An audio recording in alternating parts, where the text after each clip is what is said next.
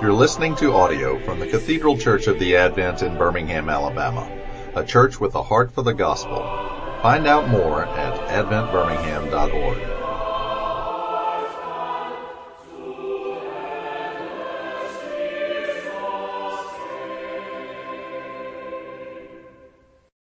Lord, thank you for bringing us together this morning, and thank you for feeding us, Lord, in the holy mysteries. And we're thankful that you have not left us to our own devices, Lord, but you've given us the means of grace to, to both give and distribute and remind us of who we are in your Son. And um, Lord, we need weekly reminders of that. We, re- we need daily reminders, but we're so grateful for the pattern of our worship that allows us at least one day a week to be brought back into some sort of equilibrium about who we are and who you are, and set us on that course even this week ahead. In Jesus' name, amen. amen. All right, Luke 15 this morning. If you have phones with Bibles or Bibles here.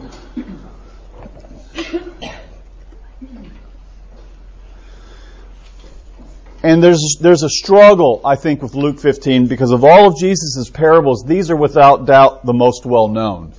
We all know these. And familiarity can breed a certain level of not necessarily contempt, but familiarity, right? Um, and so I think, you know, I, the danger that I have is to try to be cute with this, you know, to kind of, you know, give you give you something new. And uh, and really, the, the, the beauty of these parables is what they de- what they've delivered for so long.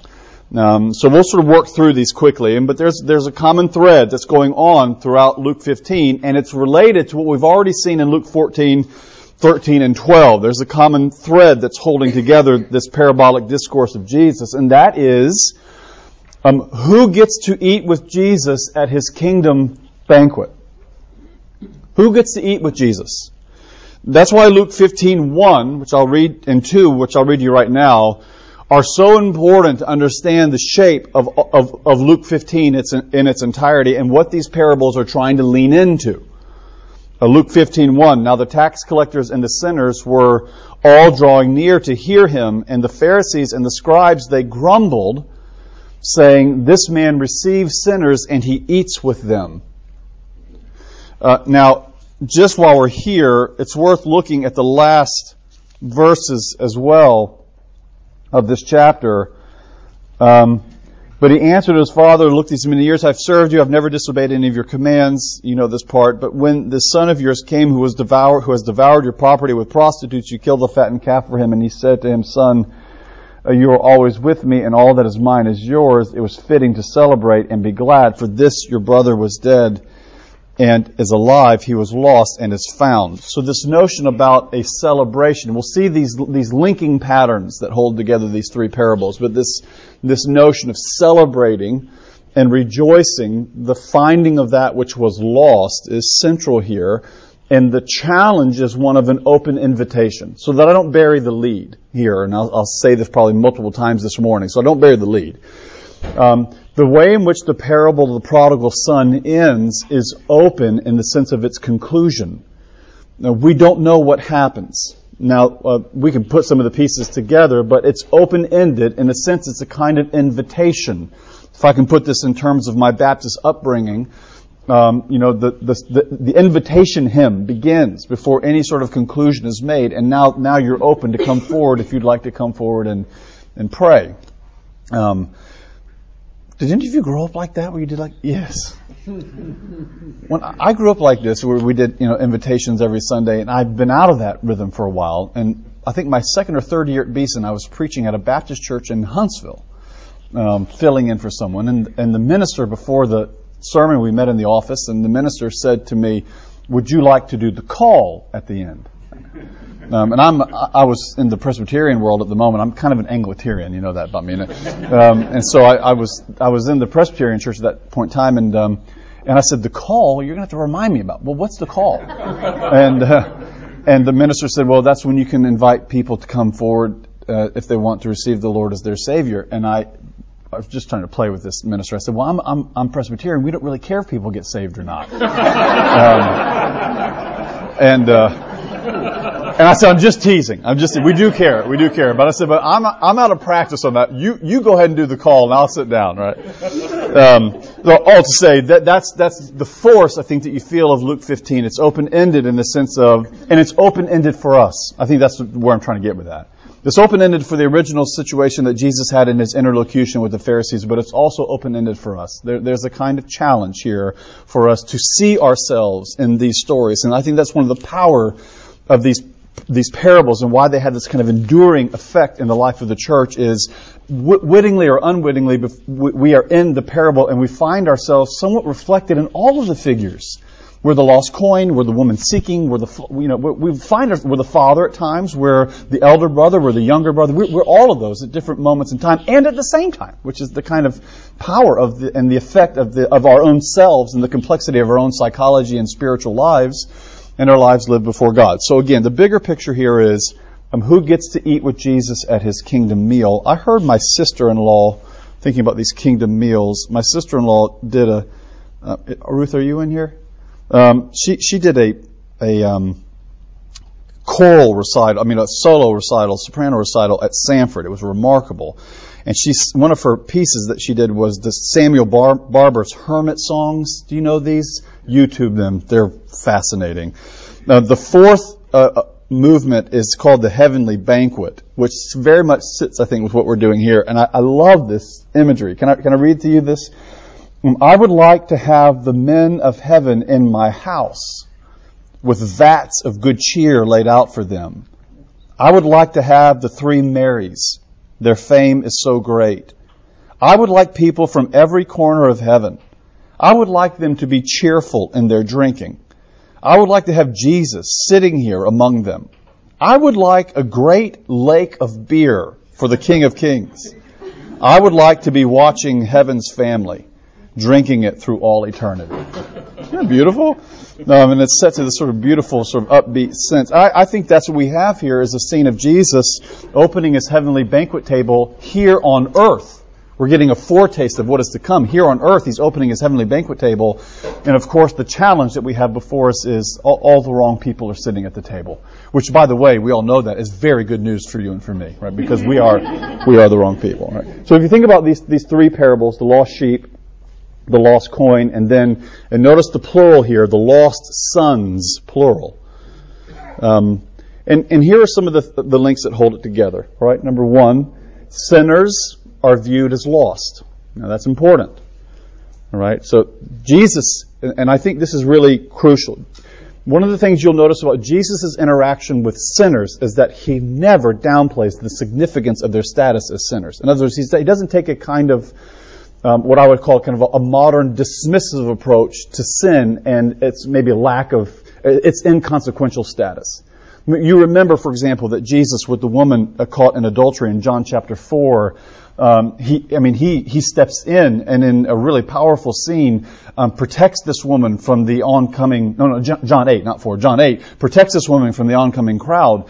Um, and he says, "Those of you without sin, cast the first stone." And then everyone starts to leave. Um, and uh, but what we often forget in that scene is the final thing that Jesus says to this woman before she leaves. Remember this, right? So don't don't do that anymore. Um, and and so I think we have that sense here as well that all the, the pictures of lostness, whether it's the sheep, the coin, or the lost son, at least the first one, that the lostness is identified with their sinful status, and that's important because um, sinners don't always know that they're lost. I mean, this isn't necessarily a matter of human consciousness. Th- this is a reality um, that, that, that God, God is saying something about the status of those who have set themselves up over against God and His law, His instruction, and that's every human being. Every human being is lost in a sinful state, whether they know it or not. And sometimes the lack of knowledge itself can be the most terrifying aspect of it. Now, Romans chapter 1, for example, talks about the wrath of God being poured out on the children of humanity because they've exchanged what? They've exchanged the Creator for the creaturely gifts. Now, we could talk about that for the rest of the morning, but every one of us in here, and I'll put myself at the top of the list, not in an act of false humility, mean, just sincerely, this week I've been wrestling with it. We, our tendency is just to put the creaturely gift above the Creator. Which is where we get all discombobulated internally and we get all out of whack because our, our desires have become disordered again and we will struggle with this till the day we die from the stupidest things to the biggest things, right? We get all out of whack. We exchange the creator for the creature. But what, when, when, when Romans 1, these, those who desire the gift, the creaturely gifts over the creator, it says, and these are haunting words, boy, I'll just leave them with you, but he, God says that He delivers them over to what they really want. Oh, that's, that's the part that's so scary, right? He lets them have what it is that they really want. I mean, if I can give a kind of um, silly and pedestrian illustration of this, you know, I've, I have a three-year-old um, little girl about to be four in June. Never in the history of humanity has a living being loved chocolate more. I have, I have not seen the like. It's, it is, it's unbelievable. Um, not candy, chocolate. I mean, it's a, it's a very directed thing. She will wake up in the morning and she will ask about it. I found her um, one morning sitting on top of our you know, the, the um, kitchen cabinets, the countertops, with a Sprite bottle open and getting into. I mean, it's just it's a mess. Right. Um, and, and what God is saying here in Romans 1 is that, that His wrath is, is just turning them over to what they really desire. Um, we, we all know, I think, and you can look back over the course of your own lives, and you can look even into the future. We all know what it is to want something so badly, and, the, and that thing that you want so badly becomes a kind of tyranny in your life. That's got a tyrannical presence. Romans chapter 1 describes that as God's wrath. This is, I mean, that's, it drives us to Him. Um, so I think that's a common thread to recognize through these three three parables that Jesus gives that that sinful status is a lost status.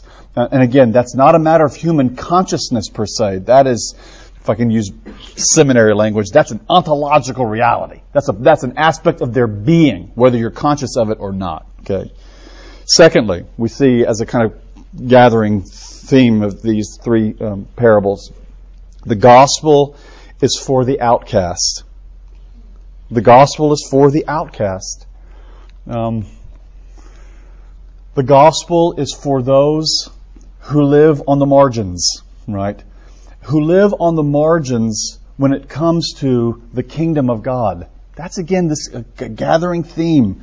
Um, it's the, the, it's the people who think they deserve to be there, who find themselves out in the field, still working. And this is the part about the parable of the prodigal son that I, it bothers me to this day, and I'm sure it bothers you too. I don't know how it happened. We don't get to put the pieces together. It's just a story, so we can't press it too far about the bits that we don't have. But no one told the elder brother about the party. I mean, that's the part that drives me so nuts in that story. He's just out, he's whacking with the sheaves down. He's like, what, what's going on at the house right now? And no one sent him a memo. I mean, it's like, I mean, that's, that's this, and again, I, I think we're meant to feel, um, the angst of that because we get a, a very clear scene before the parable is over that the elder brother really thought that party should have been all about him but he wasn't even invited. Now, of course, he was compelled to come in eventually when he has the interaction, but at some point in time, he doesn't see himself as the outcast, but he is the outcast. Both brothers, the older and the younger, they're both outcasts. One is conscious of it. The other is living into a reality that does, that does not comport with what really is. Um, and that's, the, I think, the challenge you have here. So the gospel is for the outcasts. And I think the force of the, of the two lost sons is that they're both outcasts. One of them just doesn't know it. And then, uh, thirdly, thirdly, we see a linking together um, of hearing and rejoicing. Hearing and rejoicing. That's the open ended character of the parable of the prodigal son. Because the, the, the, older brother, and you know that this, because of the scene of Luke 15.1 and the Pharisees are grumbling because he's eating with tax collectors and sinners. I mean, you know that this is kind of moving toward um, leaning into that particular crowd. So the elder son is central to the dramatic movement of the prodigal son. And he, he, he's hearing. You remember, I mean, that's part of the story here. Um, he hears a party. He, he goes to inquire. He hears the announcement from his father, right, that everything that I have is yours. Um, and it's, it's a gospel announcement from the father to the older son, even though the older son might not think he is in need of the gospel announcement. He gets the gospel announcement from the father, and what we're left open-ended is, is that son going to end in a rejoicing state like the prodigal is, or will he not? Because there's a linking between hearing and rejoicing. Now that, of course, is very reformational and very adventy, if you've been around here enough, right? I mean, we talk a lot about here about the primacy of human agency as a hearing agency. We hear first the announcement of the gospel that then moves us to a state of our eyes then being opened. That elder brother had to hear in order for his eyes to be opened because what he was seeing about himself and the world around him was not true. Um, and this is a this is a difficult thing, isn't it? I mean, I've actually been thinking about this week with my kids, right? And um, and my stupidity with them. Uh, you know, we we, uh, we we rarely. It, it's hard work to question your own judgment about what you see. I mean, in other words, I think on autopilot, we believe what we see, and we believe our assessment and interpretation of what we're seeing as well. I mean, I, I, think we're, we're just given to that naturally in our own hu- human fallen condition. We will we'll, we'll see a scenario that unfolds and we will reduce it, something rather complex, to something that's manageable, that's, that we can communicate, that we can pass it on, and then, um, and that helps us, I think, with some ease because now we have the situation and the scene under control until someone comes in and speaks another word and says, but have you seen it from this angle or from that? And then all of a sudden you realize that this complex phenomenon that you've reduced to a sort of simple narrative has so many sides to it that, that really are beyond your control. I mean, so much, I'm thinking about this from parents, so much of it is about, I want, to control the outcome for my kids.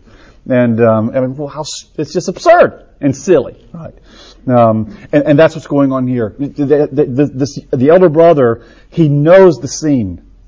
And it's so painfully obvious to him.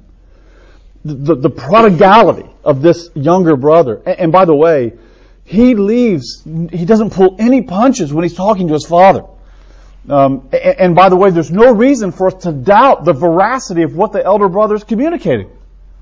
You're throwing a party, a fatted calf, which was, I think, worth, I read something culture, something like worth 10 goats. I mean, and, and by the way, if you've read anything about first century culture, it's not like our world, you know, where we try to have some meat protein a lot. Um, I mean, they, they ate, they ate meat very rarely and it was only on high occasions. So, so killing a goat and having goat curry in the first century world, no, I don't think they had that, but whatever they were eating, goat shawarma, I guess we may say, um, that was a special day a fatted calf, that's ten, that's worth ten of those. This is this is a huge celebration, and and and it's so patently obvious to the elder brother that this is wrong. You're celebrating the one that went off, and he and, and let's put this in a cultural context. A couple of things, and, and those of you who have read maybe like Tim Carroll, Keller's book, The Prodigal God, or you've heard sermons, you, you know about these cultural things. But but for a young man to ask for the inheritance from his father early wasn't necessarily completely out of line, but it was it was looked down on within the Jewish world and the Greco-Roman world as well. That, that was it's not just a Jewish thing. This is kind of a Greco-Roman thing. And what you see with the request is, in effect, the younger brother is saying, "I'm going to abdicate my responsibility of uh, of the whatever is it the seventh, the eighth commandment, honoring my father and my mother." Because I want what's mine now, and I'm going to move. It, it, it's a huge, culturally speaking, it's it's a huge demonstration of public shame to the father, public shame, and we still get that, I think, in the South. Some, um, I mean, I think generally American culture is not as much an honor shame culture um, as it once was, but in the South, there's still the deep residue, I think, of the kind of honor and shame culture. If you, if you read any sort of history on the Civil War, I mean, I mean, that, the Civil, the, the Confederacy, I mean, this, this is an honor and shame world. Um, and we, we don't, you know, eh, but I think we still have some of that in the South. I mean, public shaming of your parents in that way, it's, it was just such a huge deal. And that's what's happening in this, this first century world. Um, and he's shaming his father. He takes the inheritance. And what, how does the elder brother give the narrative? Well, you know that he squandered your money on prostitutes. I mean, that's that's got to hurt, you know, to get that kind of report back. The and, and it's, it's so. In other words, the elder brother he sees it so clearly, but he hasn't heard yet, and he has to open the ear to hear because it's the opening of the ear to hear that will allow him to see what it is that these three parables are trying to show us, and that is there is a linking between rejoicing and hearing. And once you hear and recognize what's going on, that lostness has now been overcome with being found. That need, that leads necessarily to rejoicing. And the Pharisees are grumbling; they're not rejoicing. The elder brother is is uh, grumbling and not rejoicing. And we end the scene in Luke 15 with him standing out on the doorpost, I mean, on the front porch, wondering whether or not he's going to come in or not. And so the question I think that's left with you and me is, are we, are we going to go into? A few other things about this. Much time we got? Oh, oh yeah, we're good. A few other things. Let, let me back up and just go through these three real fast. The lost sheep. I think there's some significant linkages going on with the parable of the lost sheep to Psalm 23 and Ezekiel 34. Just to point those out to you. These are Old Testament imageries about God being our shepherd. And the character of God as our shepherd has been experienced in the world in the person and work of Jesus Christ. What Jesus is doing when he's sitting with tax collectors and sinners is he's demonstrating what the shepherding character of God Almighty is like. That, that's the force, I think, of this parable of the, of the lost, lost sheep. What does it look like for God to be a shepherd? Or seeing what it looks like for God to be a shepherd. The second thing that I think we see is this, in this lost coin parable, which this um, lady lost what would be considered a drachma, a denarii. That's a whole day's worth of work. And she again rejoices in the finding of that uh, which was which was lost. So I think you see those those sort of the, the linking here, rejoicing over that which was lost. And then when we get to the last one, which is of course is the biggie, the parable of the prodigal son. We know that Deuteronomy 28 tells us that rebellious sons can be stoned. By the way, there's no, this is an interesting thing about Old Testament law. We have no narratives that I know of in the Old Testament that actually demonstrate that law being actualized. It's an interesting thing, actually. Um, but we, but, but the point is, um, rebellion is a, is, it's a really big deal. Right? I mean, this is, and so that's, that's the scene that's going on here. Prodigality is a very serious mat- matter. Um, uh, and so what's the, and, and then in this sort of move here, you have this missing conclusion. That is, it's open to the Pharisees and Pharisees of all time recognizing that they are outcast too. So what's the invitation in the prodigal son story? The invitation is to accept God's attitude towards sinners and those who are in need of the Savior. To accept God's attitude towards sinners and toward those who are in need of the Savior. I've often thought about, and I haven't done this yet, but I'd like to think through how the book of Jonah and the prodigal son parable begin to fuse onto one another. I haven't seen anybody talk about this in the literature, so I'm always careful. You know, the, the Christian Christian theologians and being novels not always a very good thing. You know, I think Charles Hodge from Princeton Seminary once boasted publicly, "I've never thought a new thought." Um, and that was a positive thing in his theological world. Um, so I want to be careful about this, but I do think there's something about the story of Jonah because what we feel in Jonah is the same kind of internal dynamic that we feel in the prodigal son. Because Jonah is both the prodigal and the elder brother at the same time as well. Isn't that something? I mean, here's Jonah by the end of chapter 2 celebrating the salvation of God. He went to the far country. I mean, Jonah goes to Tarshish. Uh, where is Tarshish? We really don't know, but let's just, for sake of argument, say modern day Spain, which in the in the ancient world, that's as far as you went. When you think about sort of a flat a flat uh, cosmic order, you get past Spain, you go a little bit, and you fall off. I mean, that's it. Um, so he's going to Tarshish to escape the presence of God. He's going into the far country. And what does God do? Well, God, God intercepts him on his way to the far country um, and gives him a means of salvation, which was this fish that swallows him. And by the end of Jonah 2, which is this beautiful psalm, what do we see Jonah saying? Salvation is from the Lord. I recognize that even, even me, a prophet of God was in need of the saving grace of God. I was, I mean, if we can put it in terms of Jonah chapter 2, I had just been given a one-way ticket to Sheol land, the land of the dead, the land that's absent the presence of God. I mean, I, read Jonah 2 as some homework this week. On the way down in the belly of the fish, what does Jonah say? I'll never see your temple again. He's lament, I'll, I'll never be near your covenantal presence again. I mean, if you get swallowed by a big fish and you begin to plummet into the depths of the ocean, that's, you know, you don't think that that's the instrument of your salvation in the moment. You got to get thrown up before you realize like that that's worked out okay. Otherwise, you get I don't know silly here. I'm sorry, but I'm, I'm into shark movies. It's it's the 13 year it's in the it's the 13 year old in me. Um, and apparently there's a new one coming out this summer. You seen this? The Meg is what it's called. About megalodon, you know, the prehistoric um, 80 foot shark or whatever. I mean, eh, there's there's evidence for the existence of something like this.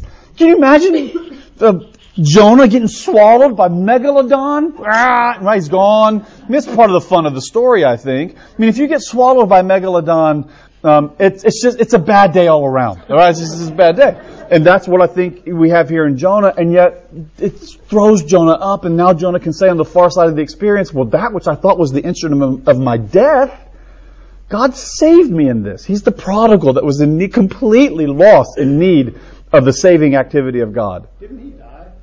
Is Jonah not? Did he not die in the belly of the fish and then get resurrected? I, if, if you read the sign of Jonah that way with what Jesus says, that's a possibility of seeing the link. I don't think there's any evidence to say that Jonah died. But I think the imagery that Jesus picks up on in the Gospels is that. Because, I mean, Jonah goes to Sheol and then he comes back after three days. So I, whether or not Jonah's sort of conscious bodily, I mean, this this is a story that's that's inflated from the beginning. One of the fun things I do with my students at at Beeson is we'll read through Jonah is what all Hebrew students read first, right? It makes them feel real good, um, and then we turn to Job and make them feel real bad. Um, uh, and the teacher too. It's, that's hard. Uh, but the, the, point is, you know, Jonah from beginning to end uses a Hebrew word so many times that, that if you, it's gadol, which means great, um, and it was a great city. Um, it was a great journey. Um, it was a great fast. It was a, I mean, the word gadol is used so many times, and you realize that that's part of the force of the story. The story is meant to make you feel there's some hyperbole here. I mean, this is this is fun, and it's meant to be fun. I don't know if you, any of you read Anne Rice's? She wrote two Jesus novels, um, and wrote them, I think, from a kind of conservative Catholic perspective. There's a scene in the first novel. Um, Road to Cana or something like I can't remember the name of the novel. But there's a scene when Jesus, with Jesus as a little boy sitting around a fire, a campfire, and Joseph, who's not yet dead, is telling the kids a story. Um, and you, you, these kids are literally rolling around on the ground around the campfire, around the, uh, laughing their heads off. And you know what story he's telling them? He's telling them the story of Jonah. Jonah is comedic. It's meant to be comedic. Um, and, and by the end of Jonah, as I think, as at the end of the parable of the prodigal son, which doesn't have quite the comedic feel to, to it that Jonah does. Um, but by the end, you're, you're meant to sort of feel, well, the, the joke's on me as the reader. I didn't know that. I thought the joke was on Jonah. But really, the joke is on me. Because Jonah ends the same way the parable of the prodigal son ends. It ends open-ended. I mean, here's Jonah who's now, he knows his experience as the prodigal son. But now he's turned chapter 3 and chapter 4 back into the elder brother sitting on the outskirts of the town waiting for a fireworks show so that his prophetic word will come true.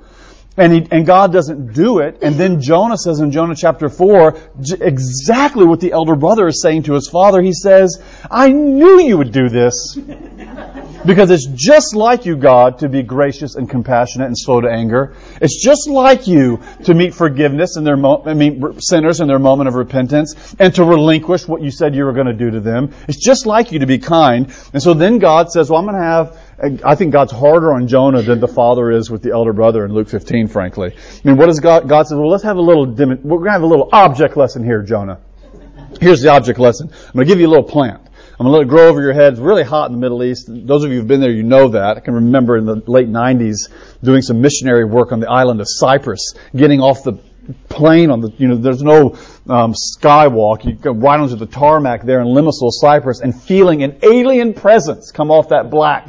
I mean, that, you talk about heat. That's another kind of heat. And here's Jonah in the Middle East experiencing that heat, and God says, "I'm going to give you a little kikayon plant, a little gourd plant. It's going to grow over you. It's going to give you shade." And and uh, and then God kills the plant overnight with this worm. And uh, and Jonah says, I mean, he's just distraught. He's like the older brother. And what does Jonah say? He says, "Well, you know what? It's better that I die than to go through this. Kill me now."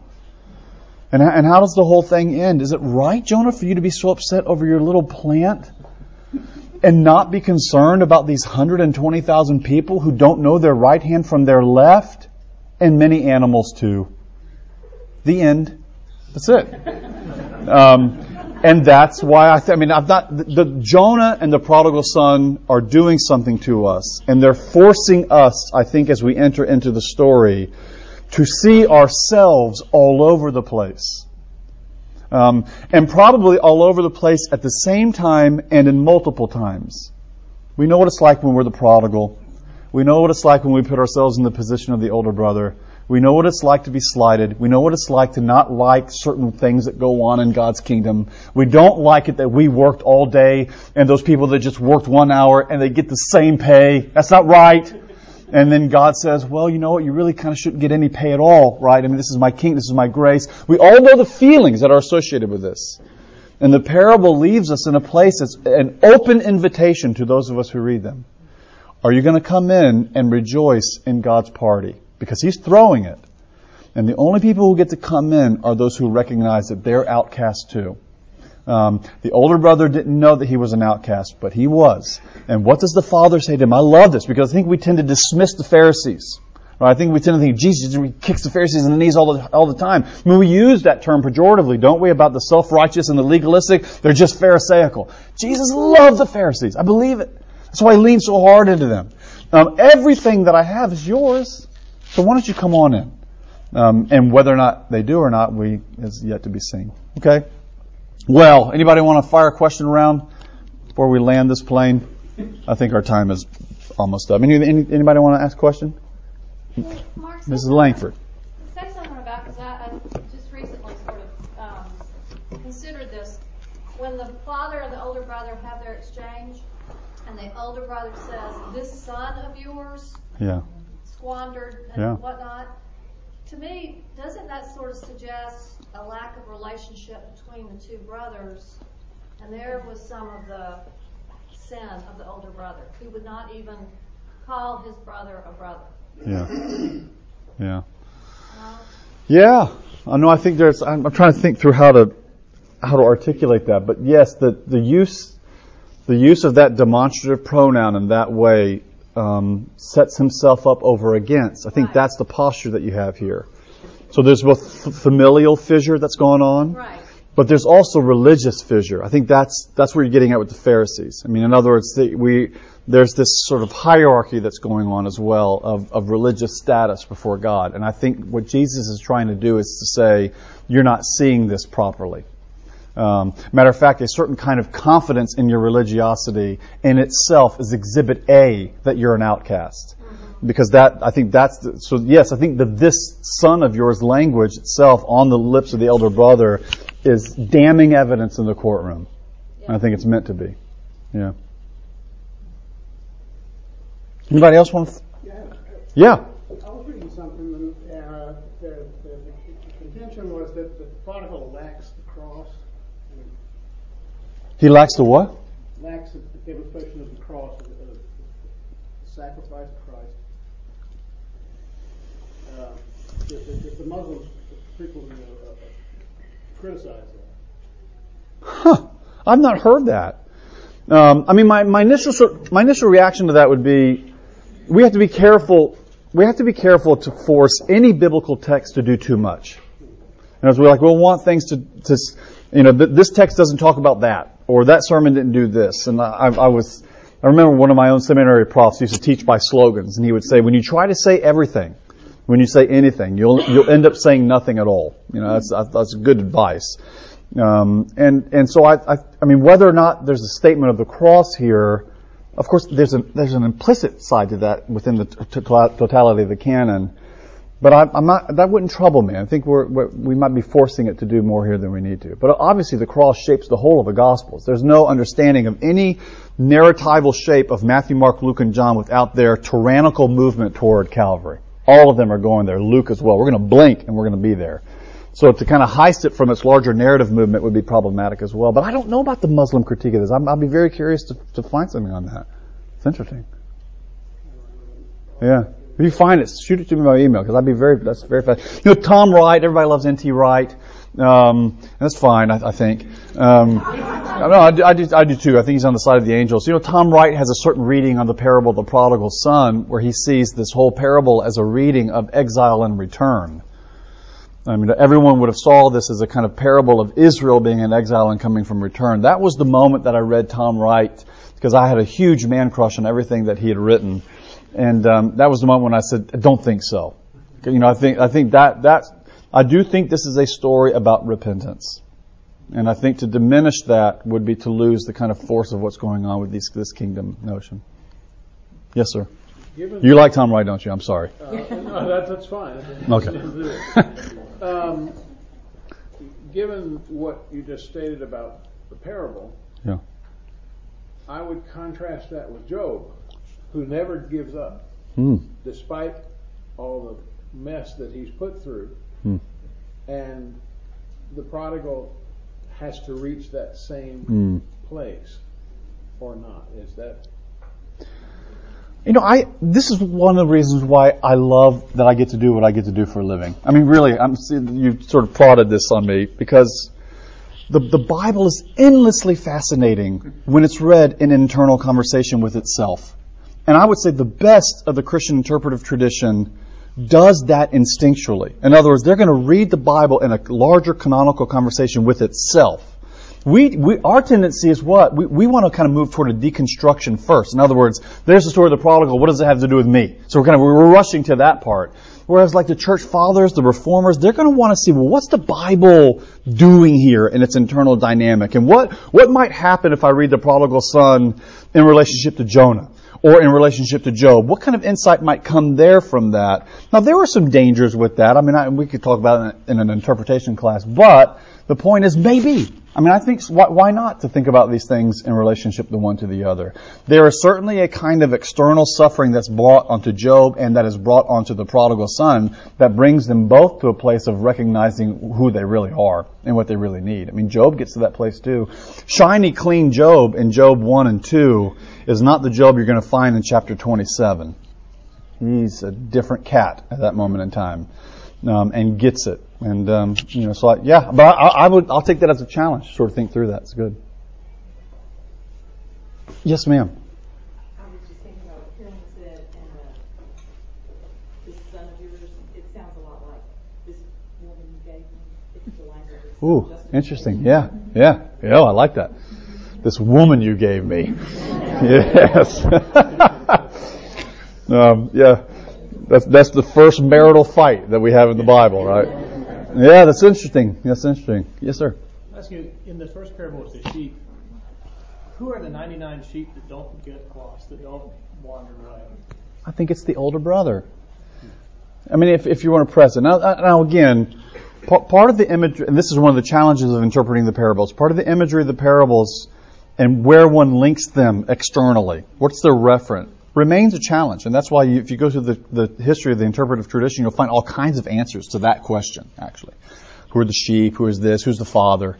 Um, yielding very interesting results. But I think if one were to kind of keep it tethered to what's going on here, um, the elder brother isn't lost. In other words, the father says, everything that I have is yours. Um, the sheep haven't wandered off. I mean, the, and I think this is a positive statement about the Pharisees. You know, they're, they're trying to attend to Torah. They're trying to order their life according to what God has said. And in an effort to do so, the things have gotten off the rails, even though they're not technically lost in that moment. But by the end, we'll realize that even that I guess the lost sheep have their own state of lostness that they're unaware of. So that's how, how I would answer that today. But I might answer it differently next week. But I think that's what's going on. Do you think Jesus is redefining what it means to be in the fold? Yes, I think so. He's like, I'm going to give you a new definition of what yeah. it means to be. Yeah, who's in the fold? Right. You're in the fold, but that they are too, and I'm going to go get them and bring them in. I'm going to compel them to come in. And that was the part that I think there's no longer kind of a religious order of class here. Um, the, the country club mentality with the Torah observance is over with Jesus. That's over. Um, it, those who need know they they need a savior, they're all welcome to come, whether or not they're members of the club or not. Well, and with regard to sheep, I mean, sheep are sheep, and so it's not like there are good sheep and bad sheep. And so if we are sheep, any day, any given day, one of the other 99 could be the lost sheep. Yeah. Just like we could. Yeah. It is fun that Jesus used. I mean, sheep were a huge commodity in the first century world. I mean, it was an important important aspect of culture and commerce. But there's, but you're right, they're still sheep, and I think that's that's part of the poignancy of this as well. Is you know sheep. You know, sheep don't have a lot going for them, I don't think. but they're children of the King, right, Emily? The children of the King. All right, let me let me let me close this with prayer. Lord, bless us as we um, as we roam this world. Lord, we we we know who we are. We're, we're all these figures in the story. Um, and we find ourselves in different moments, Lord, but in every one of them we know that we're the, we, are the, we are the one that is in need of the saving health of our Savior. And Lord, we're all Gentiles in here, I think, most of us at least, and, and here we are eating at your table um, in your kingdom, celebrating the Eucharist this morning together, which is its own kind of kingdom banquet. You've invited us, all the outcasts, to come and kneel and to receive the goodness of your grace once again. And we're thankful, Lord, that um, you have come and rescued us. You found us when we were lost and brought us into the fold, redefining what it means to be the people of God. And we ask these things in Jesus' name. Amen. Amen.